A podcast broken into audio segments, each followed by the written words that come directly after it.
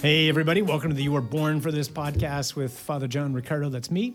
I am the executive director at Acts 29, where we talk about anything and everything having to do with transformation in the church. And I'm here with my dear sister, my partner on mission, Mary Guilfoyle. How you doing, Mary? Hi, Padre. I'm good. And you? I'm all right, except for the fact that summer has arrived in Detroit, and our studio, which we love, has no air conditioning. And this is about the time when I want to call the guy who said, Hey, I think priests should wear black. No kidding. I'm not so sure that was a great idea right now. So we're on the third floor in a small room, and we turned off our fan, so we're really and we're really sweating. Right, heat, heat rises. So uh, this is gonna be a really short podcast. Thanks for tuning in. We'll talk to you next week. God bless. You were born for this. No, we actually got a great topic. What is the topic, Mary? We do. So today we want to unpack um, the question: How do we know it's the Holy Spirit guiding us? Okay, so this is kind of part two to It last week. It's in response to some questions that folks uh, reached out to us with, and I think it's going to be a great conversation, Father John. Great. Well, let's pray. Great, huh? let's pray. In the name of the Father, the Son, the Holy Spirit. Amen. Ah, Father, we just ask that you continue to send your Holy Spirit upon us. We celebrated the great feast of Pentecost yesterday.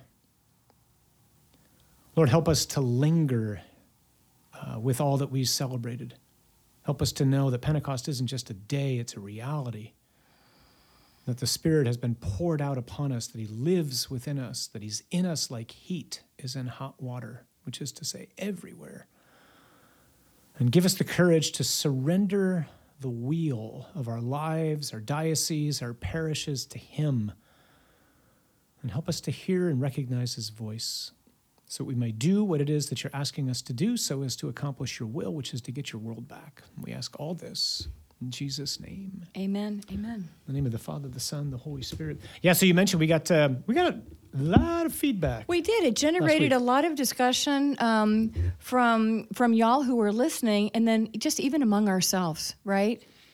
Yeah, because you know the whole just last week was uh, just to remind folks the episode was all centered on you know how comfortable would we be in a first century church, Right. you know, or maybe we could say, do we really want a new Pentecost? And so we got a lot of questions asking us something along the lines of how do you know that it's the Holy Spirit who's guiding you or who's speaking? It's such and it's such a great question, and so we want to go a little bit deeper with discernment today. Yeah, and interestingly, at least I thought, most of the questions mm-hmm. they came from priests.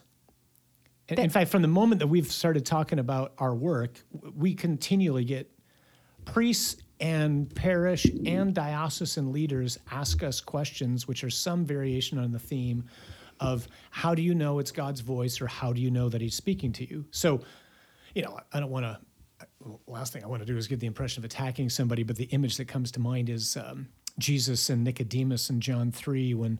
Uh, Nicodemus is asking him questions, and Jesus looks at him and says, "Like you're a teacher of Israel, and you don't know these things." And I love the way that's shown in the Chosen because it's so clear it's not a condemnation, I- right? He says it with such compassion. And he he says a lot more things than that to me. Trust me. Um, but it, it is a reality that I think you know many people in the church. I, I can say this for myself. You know, I was I was in the seminary 30 years ago, and most of us weren't trained to do, we could say it this way, what we read Sunday after Sunday and day after day in the New Testament, most especially in the Acts of the Apostles, namely to listen to, rely on the guidance and the direction of the Holy Spirit. Sometimes the Holy Spirit's just like a it's a theological reality that we The know some things person about. of the Trinity, Yeah, but we don't we, we weren't trained to be attuned to his voice. Now it might be totally different for some of the younger guys, but I think for a lot of us anyway, uh, that's not so commonplace. So, maybe it's not really so much strange. It, it it's really shouldn't be surprising. Yeah, right? I so, a good way to put so I, I think that makes sense. So maybe it would be helpful to try to organize um, our conversation today around making the distinction between um, discerning the Holy Spirit as regards, you know, pastoral discernment and then that strategic discernment that bishops and their teams or pastors and their teams are engaged in. Yeah, I actually love that distinction. So ministerial discernment and strategic discernment. So ministerial discernment, you know, to give an example. So maybe it's it's like take the scene in the in the uh, Acts of the Apostles. Peter and John they encounter a crippled man outside the beautiful great gate, and Peter looks at this man who- who can't move, and he says, "Look at us." And the man looks at him, And then he says, I don't have any money to give you, but what I have, I give. Get up and in the name of Jesus, walk. Walk. right? So, like, how did he know how to do that? Like, I got to believe John's looking at him at that point going, dude, what are you doing? you know, and then they, they, they went back home to the upper room or whatever, and they had to have a conversation like, what in the world prompted you to say that? And that's a great question, but we're going to leave that for another day. Right. It'd be great to do a, a talk on signs and wonders and healings and all that kind of Oh, stuff. But, yeah, we but we'll leave that for We will. another time. So that's kind of pastoral ministerial discernment. Strategic discernment, that's like real time, right? That's quick. It This one's much more extended. This is like big time planning. And, and again, a biblical amp example would be like the, what we call the so-called Jerusalem Council, right? When the when the apostles and the other disciples are gathering in Jerusalem and they're trying to discern how do what do we need to do, what what we, what do we need to ask of our Gentile brothers and sisters for them to come into communion massive with us? questions. Yeah, right? big time massive question. questions. And so, Father John, I think, but that being said, I still think it's worth mentioning here that if I'm going to be asked to help strategically discern the voice of the Holy Spirit, and I have little or no familiarity or experience with discerning His voice in my own life, like, like how's that going to work? Yeah, it's going to work poorly. So No, it's a great question. Because because No, no, no, I hear because. I think that's something that that we've experienced in our lives, Sure. i- i- in, our own journeys with the Lord Jesus, and in just pouring into some leaders. I mean, that's the question. Right. Um, That's actually a statement that's been made by brothers and sisters. Like, I don't know that I've ever heard God speak to me. Sure, and, and, and maybe for our purposes right now, um, we might simply say this. So Jesus says in the Gospels that my sheep hear my voice. And so if we are one of the many people out there who are listening and we're like, I don't know that I've ever really heard him, then I would just encourage you, like, you know, you get the ball in your hands, throw it at the Lord and go, Lord, I'm just asking you to do what you promised. Like, help me to hear you and help me to hear the Holy Spirit because because Jesus doesn't lie. So if he said his sheep hear his voice. That's right. He, he does. So don't feel beat up by that. Don't feel Nope. like you're less than. Don't feel like this is an attack. Don't let the enemy have a uh, have his way with you here. Uh, it just rather say, Lord, you promised this.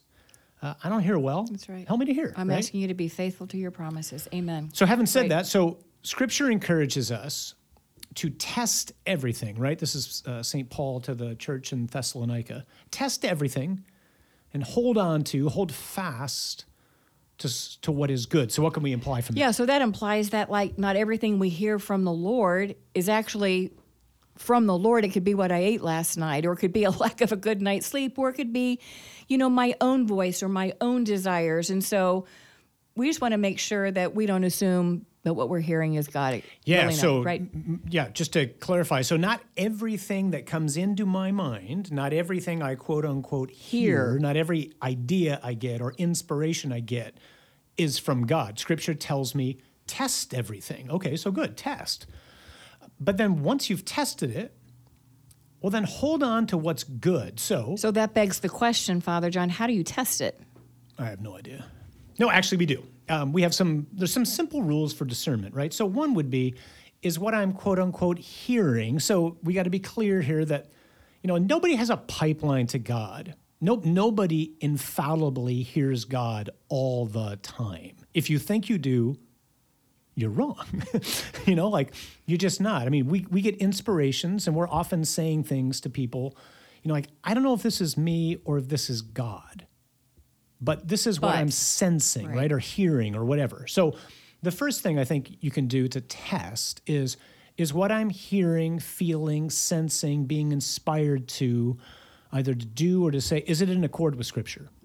Right. That's Okay. excellent. And if it's not, it's not of That's right, God. right. End of story. Don't Right. need to discern That anything is- further. That is the litmus test. And I think then on the heels of that is is what I'm hearing in line with the teaching of the church. And by that we mean like, like we need to know the catechism or at least have one handy to go looking for some sort of confirmation. Right. So everybody else has to be in grace when they receive communion, but I don't think I do. Mm, wrong. Right, right. That's How do you know that? Because the church Right. Says didn't something else, right? right, So right. you're wrong. I'm wrong. The, you know, the, the teaching of the church is there, right? And then I think a third thing for me is does this help me grow in charity? So if I get an inspiration in my head that says I should take the first step and reach out to so and so to repent and say, I'm really sorry. Will you forgive me? That's probably of God, right? Because it's certainly not of my flesh, and the devil's not going to lead me to Right. repent. So it's helping me grow in charity. So those are those are three simple tests. Is it in accord with Scripture? Is it in line with what the church teaches? And is this going to help me grow in charity? Right. So um, that's also helpful, but I, I- I would argue that even beyond those tests, those are all crucial. We're still going to need some help in discerning the Holy Spirit. Yeah, it's And- not enough. And and in my mind, I, I think um, we need to grow, hopefully, in an awareness of how does God speak in my life because He speaks to all of us very, very differently. And we were in Memphis with um, a set of beautiful disciples a set of years ago, and we actually ended up having this incredible discussion around this very topic. Father John, do you remember?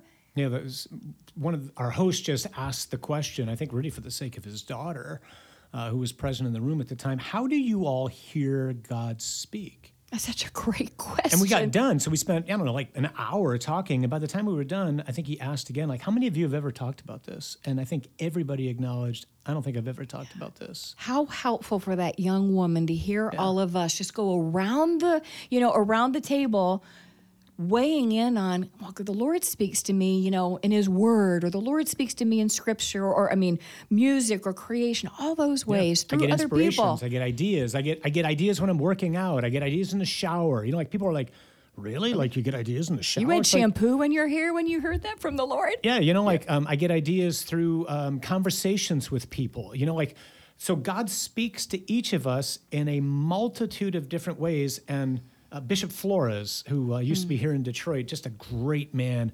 He was giving a talk on discernment one time to to young people, and they didn't get his imagery, I don't think, because they were too young. But the way what he was saying was. God is not like one of those old televisions where you had to move the antennas around and hope you stumbled on the right frequency and then didn't move. right so you can actually see the station that you were trying to dial into Yeah, like God made us. He knows how unique we all are and he knows how to communicate with each one of us. So all we have to do is give him time. And then hopefully as we hear one another describe how he speaks to us, the, the beauty of having a conversation like we had at uh, our brother's house, it validates for people. Oh my I thought it was odd. Yeah. Like I, I didn't think that was normal, or I didn't know that was God. And now hearing that's how God talks to you, well, that's how He talks to me too. Or no, I experience Him this way. So it's very valuable to have that that kind of awareness of how He speaks in our life, right? Yeah, and, and you know, um, absolutely. And I want to go back to something um, that we said earlier. You know, we, um, for for some of us, uh, we we hear God in His Word, and oftentimes when we're in His Word, it's not. You know, it's not because we studied or took a class on sacred scripture. It's because we're praying with the Word of God, which brings me to that key point. Uh, if we have a habit of prayer, a daily habit of prayer, hopefully we're carving out enough time to listen to his voice and that requires i mean just requires time and silence just to sit in his there, there's a there's a book title out there that um, we were talking about the other day there's power in silence. The power of silence. That's where we hear the lord. So maybe let's put a finer point on that. okay. We're only going to hear Him more than likely if we have a daily habit of carving out time to pray. Right having a significant part of that prayer be us listening. The, the, the reason to be silent is not to do nothing. The reason to be silent is just to, to wait listen. for him to speak Right. I can't hear you if I'm talking, right? And then to let the word of God be the the nucleus, if you will, of what it is that God wants to begin to speak to us. So daily habit of prayer, silence, listening to his word, huh? right I, I think too, you know, we, we've got to have the right people around us, especially when we're talking about strategic discernment for decisions for a diocese or a parish. Like you would be a fool to do things without uh, bouncing them off people who you know and who you That's trust. right. This is why, for us, one of the crucial, essential principles for transformation in the church is to have a healthy team and more than a team, a family around you, because I need brothers and sisters with me uh, to discern what it is God's asking us to do, especially when we're talking on a strategic nature, right? right So, so that implies you want disciples who have a regular habit of prayer Yep. and know the Lord's voice. know and who are voice. very comfortable with each other. They're able to uh, engage in some really healthy conflict. You know, people don't have egos and agendas, or at least they've checked them at the door. And we're, and we're convinced, like we we all just want what God wants. We don't want our own. We don't want our name in lights, right? And then I think there's a couple other things. I mean, there's a lot more things, but a couple other things that come to mind is a real willingness right now to just let Jesus take the wheel, or to let the Holy Spirit take, take the con- wheel. take you know? control. Yeah, I mean, like I got God in my car, but for a lot of us, He's in the trunk or He's in the Mm-hmm. back seat. Like Jesus is saying, "Hey, that's nice. Thanks for letting me in. I want you to slide over. I'll take the wheel. I'll drive. Uh, I know where I'm going. You don't." and it takes a lot of courage Ooh, it takes a boatload of courage, right? and not being afraid to to fail. You know, when we do, Yeah, let Him take control. A- right? absolutely, because this is how you discern. You, you, you know, like nobody's foolproof in all of this. Sometimes you you discern things and um, they they don't turn out. Part of the discernment is the Lord saying, "No, I wanted you to trust me in that, but that wasn't the direction that I wanted you to go." I mean, so again, nobody's got a pipeline here. Even after all these things, no one's got a pipeline. But we want to have a willingness to risk. That's right. And the Holy Spirit will block a pathway. We hear that in Scripture all the time. The Spirit kept me from going to Right. wherever. Yep, right. And that's so right. it and so it is in our own lives. And if the truth be told, we're using discernment all day, every day, in every decision Mm. that we make. Great point. Right? I mean, uh, we just we we discern our vocations. We have brainstorming sessions. We we press into polls and surveys and all of those things. And so it shouldn't be any different when it comes to how it is we engage in mission. Yeah, so uh, uh, yeah, I, I love that. That is so true, right? So every decision we're making, hopefully anyway, is discerned somehow. Right. Maybe it was, uh, you know, a, a survey we did of the parish, or a survey of the leadership team, or a survey of the staff, or whatever. So we're already using some criteria. All we're saying here is, well, why don't we use prayer as our first criteria, and then after prayer, like robust, passionate Passionate conversation conversation. so as to discern more fully that prayer. So maybe we can maybe we can give them an example. Yeah. So. Um, How do we do this? So we had a situation come up about a year ago where we had a dear brother in the Lord who was engaged in uh, a beautiful mission, and he was inviting us to discern, like, like, would you be willing to partner with us in this? And we were in the conversation, real time, and I think the Spirit just convicted us. You cannot possibly answer this question and discern this now without without walking into the chapel and taking this before the throne of grace. Yeah, and I think we had all entered in the call with, man, we love this guy and we love This the work is so doing. I want to be a part of this. Yeah, and then as you say, like we're on the call and I'm as we're talking to him, I think I just said out loud, mm-hmm. we haven't prayed about this. That's right. So can we can we call you back? Because So- like in real time, Yep. we got to go pray. And because he is a, a a prayerful man, he said, "I totally get that. Y'all go pray, and I'll go pray. We'll jump on a call in 20 minutes, and we're going to unpack what the Lord said." Right. So we didn't take three weeks and fast. We just took 15 minutes, right? So we went to the chapel, spent 15 minutes, you know, nobody put on sackcloth. And, you know, and we just said, Lord, um, are you wanting us to do this? So we teed up a particular question. That was key, right? So you, you, you tee up a very specific question to discern. And the question was, Lord, are you asking us to do this? Is it yes? Is it no? Or is it not yet? So we, we spent time listening. Then we came back in the conference room, and what happened? Uh, universally, I think we all heard the same thing. Um, the answer was not yet. Love the mission, love our brother, but the Lord made it very clear for Yeah. so many reasons that w- it, it, it was a not now. Right. So Right. we, we again we went into the chapel. We came out of the chapel. We sat around a table and we started to go at it. And And, we- the question was simply, what'd she hear? That's right. And and and then we got back on the phone with our brother and reported out. Now now, now to be clear, that's a really quick example. Um, oftentimes clarity doesn't come quite that quick. Yeah, or right, everybody's brother? not unanimous. Right, right. And then you have to engage in that robust, passionate conversation so we can argue, as you would say, to clarity. Right. And that's why, again, being a healthy team and more than a team of family, why it's so crucial. This is, you know, we talk often of our essential principles, they're an alloy, which means together they create something new. Here is a manifestation of that. What we're trying to do here is we're going into what we call the trailer, which is what we call our chapel. It's where we consult the architect, which is our third principle. We're convinced God has a plan and we're willing to go wherever he leads us. So that we have that conviction that God's already got a plan. He's going to make it known to us. He never makes the whole thing known. He just makes step by step known. Right. But first, that's the third principle. God's the architect. He's Right. already got a plan. But the first principle is I got to reacquire a biblical worldview. So I have to know like who's this God I'm talking to. That's why I got to know Scripture. That's right. Right. And then the second principle, it's not enough to be a staff. I have to bring the right people with me into, Into the, the trailer, trailer. right? So that when we come out of prayer, then we can go at it and we can ask each other, like, what are you hearing from the Lord? And then you just argue to clarity. And you know, we, we, we, we're so convicted that these principles work. We see. Um, we see the, the the diocese that we're working in even coming to us saying, "Oh my gosh, like this is bearing fruit." It works in family life. It works in schools. It works in Works in every situation. I, I love hearing people say, yeah, I got to go spend some time in the yeah. trailer.